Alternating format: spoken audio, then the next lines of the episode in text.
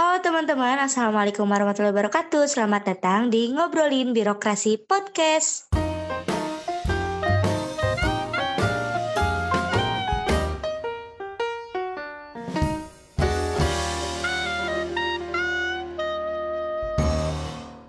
kali ini balik lagi sama kita kelompok 5 dari kelas A Administrasi Publik Fisip Unpas 2018. Di kelompok 5 ini ada aku Almanur Zaida Kusnadi, ada Agus Miftah, ada Bayu Azhar, Ferdian Syawi Caksono, Michael Jordan, Muhammad Ilyas, Novi Nur Laila Putri, dan ada Rizky Akbar. Nah, kali ini di episode ke-17 dari podcast kita ini, kita bakal ngebahas tentang perbaikan birokrasi menuju kemajuan pelayanan publik gimana sih dan apa aja yang bakal kita bahas di dalam podcast ini. Langsung aja kita bahas bareng-bareng ya. Boleh diawali sama Ferdi. Ngebahas birokrasi pasti lebih ke ini ya. Kita ngebahas uh, uh, organisasi lah ya. Apalagi instansi-instansi uh, publik atau pemerintah. Nah, di mana pengelolaan birokrasi ini kan uh, emang setiap tahunnya timbul lah ya kayak pembahasan khususnya kita lah sebagai praktisi di bidang administrasi publik gitu karena uh, birokrasi inilah sebagai ujung tombak lah buat pelayanan publik ke depannya kayak gitu kan. Nah, birokrasi publik di Indonesia masih lebih banyak menjadi bagian masalah daripada solusi dalam penyelenggaraan pemerintah. Uh, banyak contoh kayak negara-negara yang sudah maju gitu kan uh, birokrasinya sudah lebih baik gitu daripada Indonesia gitu kan Uh, padahal di Indonesia sendiri kan uh, udah ada rencana jangka panjang gitu mengenai perbaikan birokrasi ini uh, di targetnya itu uh, kayak kalian juga tahu kan kayak ancangan reformasi birokrasi itu kan targetnya sampai tahun 2020. Nah, di, di sini bahkan kita udah sampai tahun 2020 bahkan mau tahun ke 2021 tapi teman-teman bahkan tahu kan bahwa saat ini kayak reformasi birokrasi di kita itu masih jauh dari kata uh, baik gitu kan. Nah, nah di sini tuh mungkin bakal lebih dibahas ya kayak gimana sih cara kita memperbaiki informasi birokrasi itu sendiri gitu kan kayak mulai dari regulasinya regulasi di sini dimaksudkan sebagai uh, kayak penyederhanaan dari segi aturannya terus kayak strukturalnya maupun dari segi kerjasamanya yang melibatkan publik atau privat. Nah di sini tuh uh, misalnya contoh kayak pengimplementasian e-government mungkin yang melibatkan tiga pihak pemerintah, swasta dan masyarakat. Nah di sini mungkin lebih dikupas lebih dalam lah kayak dua topik itu tuh kayak gitu. Mungkin teman-teman punya pandangan gak sih mengenai pelaksanaan reformasi birokrasi Indonesia saat ini tuh bagaimana sih? Kalau menurut saya sih birokrasi di Indonesia itu kayak malas ketemu tapi dibutuhkan gitu. Karena kenapa mm -hmm. tiap-tiap kebutuhan kita seperti mau ini mau itu pasti ketemu mau gak mau ketemu birokrasi gitu. Kenapa malas ya kayak gitu tadi kan birokrasi di Indonesia digambarkan uh, berbelit-belit. Ya. Pasti kalau ngomongin birokrasi di Indonesia pasti selalu dengan yang negatif lah uh, ininya apa maknanya ke arah negatif. Padahal kan kalau kalau dilihat di negara lain juga pasti ada birokrasinya. Kenapa sih kalau di Indonesia ini selalu dengan bermakna negatif soal birokrasi itu? Banyak sih kayak hmm, publik-publik di kita lah kayak masyarakat di kita kayak nganggap negatif tentang uh, birokrasi. Mungkin kayak di sini tuh ada faktor uh, historisnya juga sih kayak sejarahnya juga gitu karena mungkin uh, pada tahu juga gitu kan kawan-kawan uh, gitu kan kayak uh, mungkin dari zaman Belanda sampai saat ini gitu kan kayak yang namanya birokrasi pasti kan lebih ya, kita mandangnya orang-orang kelas atas ya dan pejabat-pejabat itu kan dan di mana pejabat-pejabat itu kan kayak dulunya kan mungkin pada zaman Belanda kan kayak meliputi bangsawan-bangsawan gitu kan kayak eh, seperti mau ada apa gitu kan kental eh, masih kental dengan istilah KKN gitu kan. Jadi KKN ini kan kayak yang akhirnya menghambat proses eh, birokrasi sendiri gitu. Jadi bukannya melayani eh, rakyat tapi malah melayani kepentingan pribadinya sendiri gitu. Nah jadi itu yang gimana ya kalau dari sisi sejarah sih mungkin uh, itu gitu yang jadi pikiran bahwa masyarakat tuh kayak menganggap lokasi saat ini itu masih uh, belum dikatakan optimal gitu belum dikatakan baik gitu. Nah termasuk pada di Indonesia saat ini gitu mungkin kayak contoh kasus itu kan kayak ketika kita bikin KTP atau bikin SIM juga kan uh, di situ nggak uh, nggak langsung jadi gitu kan. Mungkin ada harus ada calo atau ada apanya gitu kan nah, langsung bisa selesai gitu kan. Kayak contoh kayak kalau kita ke berurusan dengan catatan sipil lah di pemerintahan di kecamatan itu kan kadang membutuhkan waktu lama ya nggak bisa langsung uh, sekaligus jadi gitu. Itu kan membuktikan bahwa alur birokrasi di Indonesia itu masih sangat masih sangat belum optimal gitu dalam uh, kenyataannya kayak gitu. Nah uh, lalu ada hasilnya bertambah waktu kan ada program yang namanya reformasi birokrasi yang digas pemerintah. Nah itu kan jangka panjang juga kan sampai tahun 2020 sampai 2025. Nah, tapi kita tuh udah di tahun 2020 gitu, tapi masih seperti ini saja gitu. Makanya adanya deregulasi. Nah, deregulasi ini seperti kayak penyederhanaan dari sisi normatif ya, hukum gitu, eh, aturan-aturan dan penyederhanaan secara struktural gitu. Jadi yang biasanya mungkin eh, teman-teman juga pada tahu ya kayak berita yang awalnya PNS ada sampai golongan empat itu kan tapi dipangkas jadi dua golongan gitu contohnya tuh seperti itu gitu. Jadi deregulasi itu secara umumnya adalah kebijakan upaya menyempurnakan kebijakan atau aturan yang sudah ada. Hal ini yang dapat dilakukan untuk penyederhanaan birokrasi dalam pelayanan. Jadi sehingga pelayanan publik itu lebih mudah dan tidak berbelit-belit. Pelayanan publik yang sing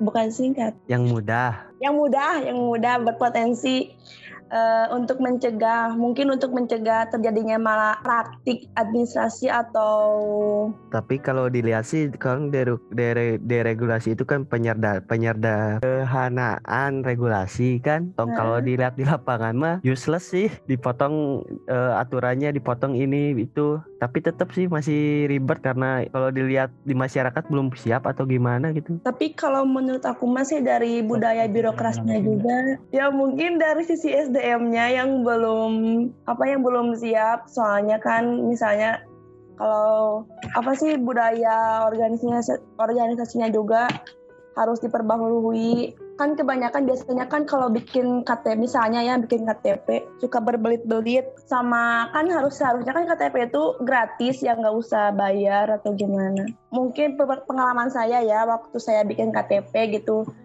suka ditawarin biar cepat gitu bikin KTP-nya. Biasanya kan kalau nggak yang gratis itu biasanya uh, lebih dari 4 sampai 3 bulan lah jadinya KTP. Tapi kalau bayar misalnya berapa ya? Sekitar 175 sampai 200 berapa gitu. Nah, hari itu juga jadi jadi ya mungkin dari uh, eh, SDM-nya dalam pelayanan publik yang masih masih kurang. ini mungkin ya hmm, hmm. masih kurang karena kan uh, di biokasi ya tuh sebenarnya banyak loh kayak eh, tenaga-tenaga yang ahli gitu kayak SDM SDM yang uh, ahli gitu di bidangnya namun masih kurangnya itu di sikap sih attitude juga kan kayak kejujuran juga masih kurang gitu jadi sehingga hmm. uh, kasus kasus seperti itu masih tetap ada gitu walaupun kita dari zaman kapan ya? Sejak dulu gitu udah mengenalkan istilah reformasi birokrasi. Tapi kalau nggak eh, diimbangin sama kualitas SDM eh, aparaturnya ya khususnya ya nantinya bakal tetap sama-sama aja gitu bakal seperti itu aja. Dan ini malah melanjutkan istilahnya malah melanjutkan budaya yang gak baik lah dalam uh, sisi pelayanan publiknya gitu. Dan ini kan menjadi bahan kajian juga gitu oleh para akademisi-akademisi administrasi publik gitu. Nah uh, apalagi tambah saat ini gitu kan hmm, di mana situasi sedang uh, memaksakan kita harus online lah ya. Jadi uh, mengurangi aktivitas tatap muka itu kan kayak pelayanan publik pun mau nggak mau jadi online gitu kan. Uh, udah mau online gitu tapi uh, masih kayak gini-gini aja gitu. Ini kan malah makin menyusahkan masyarakat gitu kan yang di mana online tuh buat memudahkan pelayanan tapi malah akhirnya tetap aja gitu malah bikin sulit gitu. Ini menjadi tantangan juga sih buat uh, informasi birokrasi lah kalau diadaptasi dengan kondisi saat ini tuh gitu. Nah, ngebahas perihal tantangan nih polemik yang ada di reformasi birokrasi di Indonesia ini, uh, salah satu faktornya adalah komitmen dari pemimpin itu sendiri. Hal ini berkaitan juga dengan eh, anggapan bahwa birokrat bahkan pemimpin merupakan penguasa bukan pelayan publik. Hal ini yang telah menyebabkan terjadinya gap antara pemerintah dengan masyarakat atau hubungan antara pemerintah dengan masyarakat yang masih belum setara.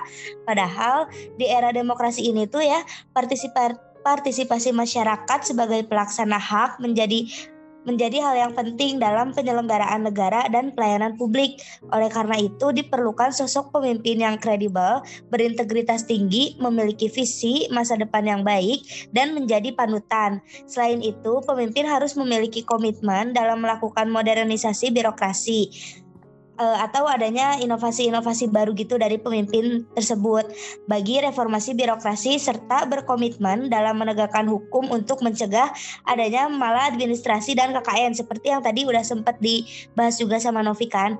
Nah, karena hal itu, dalam mewujudkan reformasi birokrasi, bukan hanya pola pikir birokrat dan komitmen pemimpin yang jadi poin penting, tapi juga masyarakat pun perlu dilibatkan dengan menciptakan transparansi dan partisipasi publik dalam penyelenggaraan pemerintahan, sehingga timbullah kesetaraan, hubungan check and balance antara pemerintah dengan masyarakat itu sendiri, kayak gitu. Uh, tapi juga di sini uh, peran masyarakat dan swasta semakin hari kan semakin meningkat nih dalam pemenuhan kebutuhan jasa pelayanan publik. Pasti kan dibutuhkan uh, diharuskan organisasi, organisasi dan administrasi publik teh uh, harus melakukan reformasi kan selain dengan tahapan deregulasi maupun di birokratisasi sebagaimana yang telah diuraikan. Nah, berarti dalam ini pelaksanaan juga menurut saya uh, dari segi pelaksanaan juga masih kurang gitu untuk birokrasi di Indonesia ini gitu tapi ini gak uh, menurut kalian ini ya dari segi apa penempatan tenaga ahli gitu kan biasanya yang deket sama pemimpin aja yang apa yang kerja biasanya yang kerja di birokrasi tanpa melihat apa kualitas si SDM-nya. Mungkin kalau menurut saya itu birokrasi di Indonesia itu masih uh, sulit karena sosial kultural di Indonesia itu sendiri sih. Kan Indonesia tuh dianggap apa eh, orang-orangnya itu kekerabatan kan kekua kekeluargaan.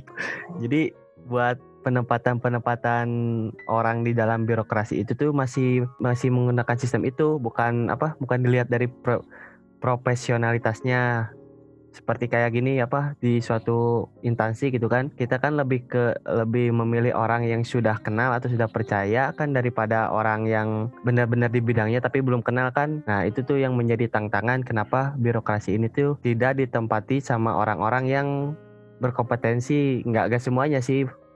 Tapi gak, gak semuanya tapi emang kebanyakan gitu. Jadi yang dipilih itu bukan orang-orang yang berkompetensi tapi orang-orang yang udah saling percaya lah udah satu pikiran ada satu circle sama kita gitu. Itu kenapa banyak orang-orang yang orang yang tidak profesional atau yang tidak sesuai dengan ahlinya di dalam suatu birokrasi tersebut. Tapi kalau ngomongin tantangan pasti banyak juga ya kayak misalnya dari sisi SDM-nya terus dari sisi budayanya di organisasi itu ya khususnya birokrasi tapi hal yang kita lihat kita kita juga punya optimisme lah punya sedikit optimisme buat kita lihat tentang reformasi birokrasi eh, ke depan ini gitu. Mengingatkan di Indonesia juga saat ini kan eh, menurut saya gitu kan kayak sedang gencar-gencarnya dengan prediksi akan ada bonus demografi gitu kan. Di sini kan tentu akan menguntungkan negara juga kan uh, dan adanya bonus demografi ini gitu uh, apabila hal tersebut diiringi dengan kualitas pengembangan SDM yang lebih baik juga gitu kan maka bukan jadi hal yang tidak mungkin gitu. Kalau misalnya di masa yang akan datang uh, hal ini tuh bisa benar-benar terwujud gitu dalam upaya reformasi birokrasi gitu uh, apabila ini misalnya kayak pengembangan SDM uh, eh, secara berjenjang uh, menciptakan kader yang berkualitas gitu kan. Nah ini bisa menciptakan iklim birokrasi nantinya tuh yang benar-benar sehat gitu dan yang uh, benar-benar uh, ada orientasinya kepada tujuan tujuan utamanya gitu yaitu eh, melaksanakan plan publik yang optimal gitu pada publik itu sendiri jadi eh, ada optimisme lah yang bisa kita lihat dalam reformasi birokrasi ini gitu dibalik banyaknya tantangan-tantangan dan masalah yang dihadapi saat ini tuh. Sebenarnya kalau misalkan kita bicara masalah reformasi birokrasi di Indonesia yang yang sebagaimana udah dibahas tadi oleh teman-teman mengenai apa sih uh, uh, budaya kinerja yang jelek seperti yang baratnya terjadi KKN. Nah terus sebenarnya uh, itu bisa dikatakan di Indonesia reformasinya masih sangat terlambat gitu ya. Mungkin untuk melakukan perubahan uh, diperlukan juga seperti misalkan uh, revolusi mental yang di mana revolusi mental ini sendiri uh, dirasa perlu dilakukan gitu untuk uh, mengubah mindset atau uh, culture culture uh, dari aparatur yang sama ini seolah berperilaku layaknya priayi gitu. Nah, revolusi mental ini sendiri menekan tiga aspek penting yang di mana yang harus ditanamkan gitu, seperti integritas, etos kerja, dan gotong royong. Nah, dari ketiga hal tersebut, itu uh, kemudian diaplikasikan oleh birokrat dalam rangka rangka percepatan birokrasi reformasi itu sendiri gitu di Indonesia. Berarti kalau lihat dari begitu birokrasi itu bisa dikatakan birokrasi itu mengikuti dengan budaya organisasi itu sendiri mungkin ya karena di mana kalau organisasi budaya organisasi itu bisa baik atau bisa menjalankan dengan semestinya birokrasi di organisasi itu tidak akan seburuk yang apa dibayangkan mungkin ya. Jadi benar gak sih kalau baik buruknya suatu birokrasi itu juga ditentukan dari budaya budaya atau perilaku organisasi itunya sendiri. Sebenarnya ya itu mungkin dari salah satu faktor ya sebenarnya selain budaya uh, dan dari budaya itu sendiri budaya organisasi sendiri itu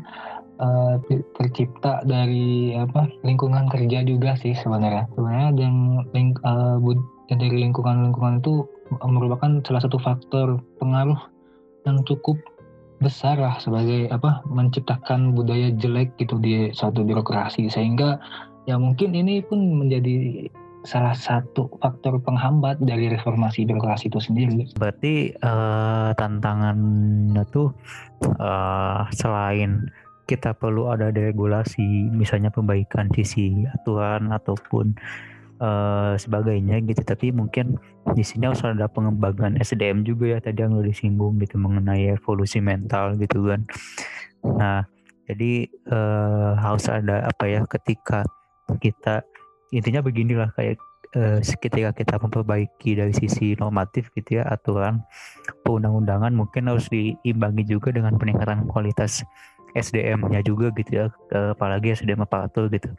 Nah itu saya juga sepakat gitu. Nah itu juga sebagai apa ya sebagai peluang juga loh yang tadi dikaitkan mengenai bonus demografi yang akan dihadapi Indonesia gitu. Mungkin kita harus sudah saatnya memfokuskan lah pada suatu uh, kajian ini gitu mengenai pengembangan SDM gitu. Karena ini menjadi kunci penentu kesuksesan reformasi birokrasi di Indonesia Nah itu sangat saya sangat sepakat ya mengenai uh, argumen ini gitu.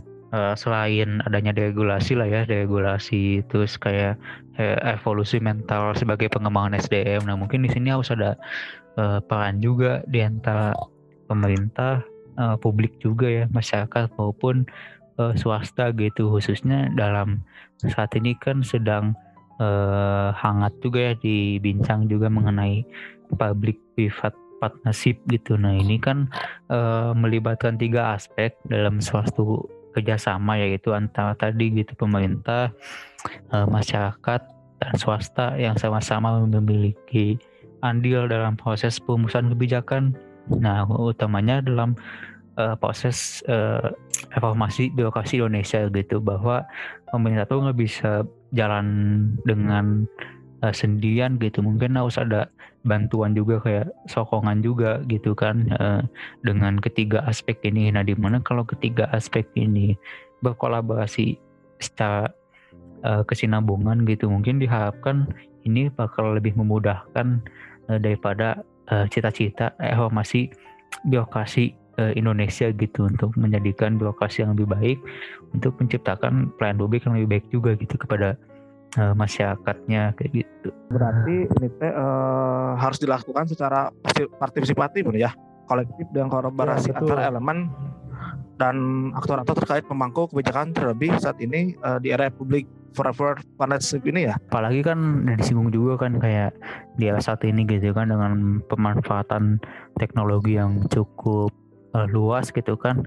Nah apalagi kayak untuk salah satu contoh nih kayak untuk mereformasi birokrasi kan dengan adanya uh, integrasi dengan uh, internet gitu kan kayak jadi semua serba online gitu kan apalagi ditambah dengan kondisi saat ini gitu kan pandemi gitu kan mau gak mau harus online juga gitu kan nah jadi pelayanan pelayanan publik pun uh, menjadi online gitu dan berubah kepada uh, struktur birokrasinya juga gitu yang adaptif lah dengan kondisi saat ini gitu.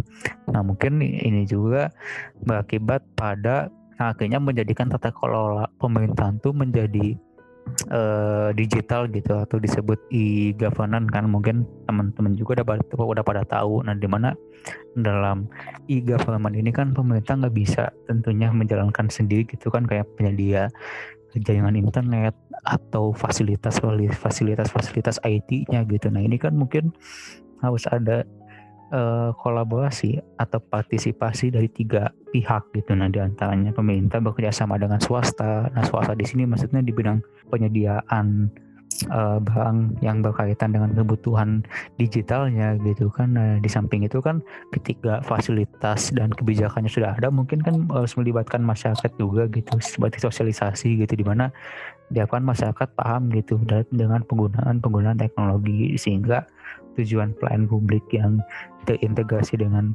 internet tuh uh, mudah dicapai gitu melalui public private partnership ini kan sebagai upaya buat memudahkan informasi birokrasi juga gitu kan dan ada kaitannya juga dengan deregulasi berhubungan dengan IT ya di pelayanan publik ta. Nah, tapi kan masyarakat biasanya kan masyarakat di kamp, contohnya di kampung gitu ya. Um, mereka kan pada gaptek gitu. Um, apa sosialisasi juga uh, gak memenuhi apa sih kebutuhannya maksudnya ya gak ngerti-ngerti juga gitu. Nah, itu menurut kalian tuh harus gimana? Kayak gini mungkin ya. Kan uh, penggunaan apa? Internet. Uh, penggunaan fasilitas seperti internet atau aplikasi itu kan termasuk dengan deregulasi dari birokrasi itu sendiri kan. Tujuannya hmm. untuk mempermudah regulasi mempermudah ini itulah. Tapi kenyataan di lapangannya kan malah jadi lebih pusing gitu kan. Karena mungkin masyarakat itu sendiri sudah apa belum terbiasa atau apa sih lebih nyaman uh, mengikuti aturan yang dulu mungkin karena sudah lama gitu ya ya gitu aja ketika diberi aturan baru mungkin terjadi belum nyaman lah gitu sama aturan birokrasi kalau di ini jadi bingung jadi bingung juga kan. Ketika menggunakan sistem yang dulu yang berbelit-belit masih masih tetap sulit ketika dikasih apa dikasih alternatif untuk disederhanakan tetap sulit juga. Jadi mungkin salahnya di mana? Ya jadi mungkin ini jadi talangan juga ya baik lagi gitu kan kayak ketika masyarakat yang belum paham gitu mengenai pemanfaatan teknologi gitu. Nah ini menjadi tugas uh, semuanya juga gitu di antara tiga pihak ini gitu. Di mana masyarakat yang dianggap apa ya sudah paham gitu kan mungkin bisa turun gitu kan melakukan melakukan uh, sosialisasi gitu kan kepada masyarakat-masyarakat yang dianggap belum mampu memahami gitu kan sehingga pemataan apa penyelenggaraan pelayanan publik digital ini tuh bisa uh, bisa inklusif lah gitu. Uh, bisa mencakup lapisan-lapisan masyarakat semuanya gitu tanpa ada sedikit pun lapisan masyarakat yang tertinggal gitu. Nah ini gitu yang dimaksud dengan cita-cita reformasi birokrasi gitu uh, dalam pelayanan publik gitu. Jadi tidak ada diskriminasi dalam pihak-pihak tertentu saja gitu dalam pelayanan publik. Jadi semua uh, pihak-pihak, semua masyarakat pun dapat uh, apa ya, dapat merasakan uh, apa sih hasil dari pelayanan publik itu sendiri gitu. Jadi nggak ada pandang bulu lah dalam hal ini tuh gitu ini ada ini menjadi apa ya implementasi juga dari public private partnership gitu. Nah ini juga uh, balik lagi gitu jadi tugas uh, semua pihak gitu. Ini menjadi tugas kita lah untuk mewujudkan cita-cita reformasi birokrasi ini. Kolaborasi soal birokrasi antara masyarakat public private sama pemerintah mungkin kita harus lebih mengontrol atau mengawasi birokrasi itu sendiri. Kalau lihat saya kalau dilihat sih bentuk pengawasannya di uh, antaranya bisa mungkin dalam lembaga legislatif, diawasi oleh media atau pers dalam kegiatannya agar tidak menyimpang. Gitu. Terus membentuk eh, unit-unit uh, pengawas di dalam lembaga itu sendiri. Yang mungkin yang paling penting adalah diawasi atau diatur oleh etika para birokrat itu sendiri sih. Kalau etikanya itu udah benar, para birokratnya mungkin reformasi birokrasi yang akan dicapai bisa terlaksana, bisa tercapai sesuai apa yang diinginkan. Tidak seperti ini gitu. Ya, jadi pada intinya apa ya di samping adanya regulasi ataupun kolaborasi antara ketiga pihak ya pemerintah swasta dan masyarakat yang paling penting mungkin ditangkap di sini tuh etika ya dan apa eh, kualitas SDM yang menjadi faktor yang penentu lah ya penentu keberhasilan uh, evaluasi birokrasi ini gitu. Karena faktor itu tuh yang menjadi apa ya yang menjadi menjadi amat penting gitu dalam dalam apa ya segala hal sih sebenarnya. Nggak birokrasi aja gitu. Kalaupun kita uh, segala sesuatu pun kalau ingin mencapai suatu tujuan pasti kan perlu uh, diimbangi dengan kualitas uh, keahlian kita lah kualitas ke sumber daya manusia gitu. Karena di sini uh, mungkin menjadi ujung tombak lah dalam uh, indikator keberhasilan suatu capaian gitu. Kesimpulan diskusi ini tuh uh, kita melihat sejauh mana sih kayak pelaksanaan reformasi birokrasi Indonesia dari zaman uh, awal pelaksanaannya sampai saat ini gitu. Uh, mungkin sampai saat ini pun belum bisa dikatakan reformasi birokrasi itu mencapai kata uh, berhasil ya karena masih dilihat lah kayak contoh-contoh kasus nyatanya gitu kayak uh, alurnya masih yang belit-belit gitu kan kayak pembuatan KTP contoh ataupun SIM gitu kan. Nah, itu menjadi bukti bahwa informasi birokrasi Indonesia itu belum mencapai kata optimal gitu. Nah lalu apa eh, tantangan-tantangan yang ada di uh, hal itu semua? Mungkin dari sisi budayanya juga gitu. Kayak budaya yang masih kental dengan KKN terus kayak uh, pengembangan kualitas SDM-nya yang masih dikatakan belum uh, baik gitu. Terus kayak uh, faktor kepemimpinan juga ya yang masih apa uh, berdasarkan faktor kedekatan gitu kan nah itu menjadi uh, tantangan lah yang menjadi uh, tantangan dalam reformasi birokrasi namun peluangnya itu kita bisa melihat itu ada sebuah optimisme uh, bahwasanya Indonesia itu kan uh, nanti nantinya bakal terjadi bonus demografi. Nah, apabila hal ini diimbangi dengan peningkatan kualitas SDM uh, eh, maka optimisme itu akan muncul gitu uh, sebagai apa ya uh, faktor nantinya bisa mencetak um, bisa mencetak ini mencetak apa mencetak kualitas SDM khususnya aparatur yang mampu menjaga iklim birokrasi yang lebih baik. Nah, di samping itu juga uh, ada langkah-langkah uh, utama gitu kan eh, di mana adanya deregulasi. Deregulasi ini sebagai penyederhanaan eh, aturan secara normatif dan struktural. Nah, itu kan sebagai penyederhanaan dari eh, arus birokrasi yang masih belit-belit gitu kan. Jadi memudahkan lah memudahkan arus eh, birokrasi kayak urusan pelayanan pun menjadi cepat. Nah, di samping itu juga perlu ada adaptasi dengan kondisi saat ini gitu kan dengan integrasi dengan uh, internet. Nah, dalam dalam penyediaan layanan ini juga kan perlu ada uh, kerjasama antara tiga pihak gitu kan, misalnya uh, publik, private, partnership. Nah, yang melibatkan pemerintah, swasta dan masyarakat. Nah, sehingga kerjasama ini tuh yang menjadi uh, patokan yang memudahkan lah dalam uh, reformasi birokrasi Indonesia yang uh, utamanya yang terkoneksi dengan uh, internet Nah, gitu. Ini kan kalau terkoneksi internet kan bakal memudahkan peran masyarakat menjadi efektif dan efisien gitu. Karena masyarakat tidak perlu datang lagi ke tempat uh, dinas gitu kan. Kayak mereka bisa mengakses langsung dari rumah gitu. Dari rumahnya masing-masing melalui aplikasi-aplikasi atau web yang sudah disediakan. Itu kan memudahkan juga membuat uh, birokrasi menjadi cepat mudah dan efisien nantinya. Nah, jadi uh, dua dua aspek ini yang menjadi sangat penting gitu dalam uh, cara mereformasi birokrasi Indonesia yaitu deregulasi dan public private partnership. Nah segitu dulu ya teman-teman buat podcast episode ke-17 kita ini yang ngebahas tentang perbaikan birokrasi menuju kemajuan pelayanan publik.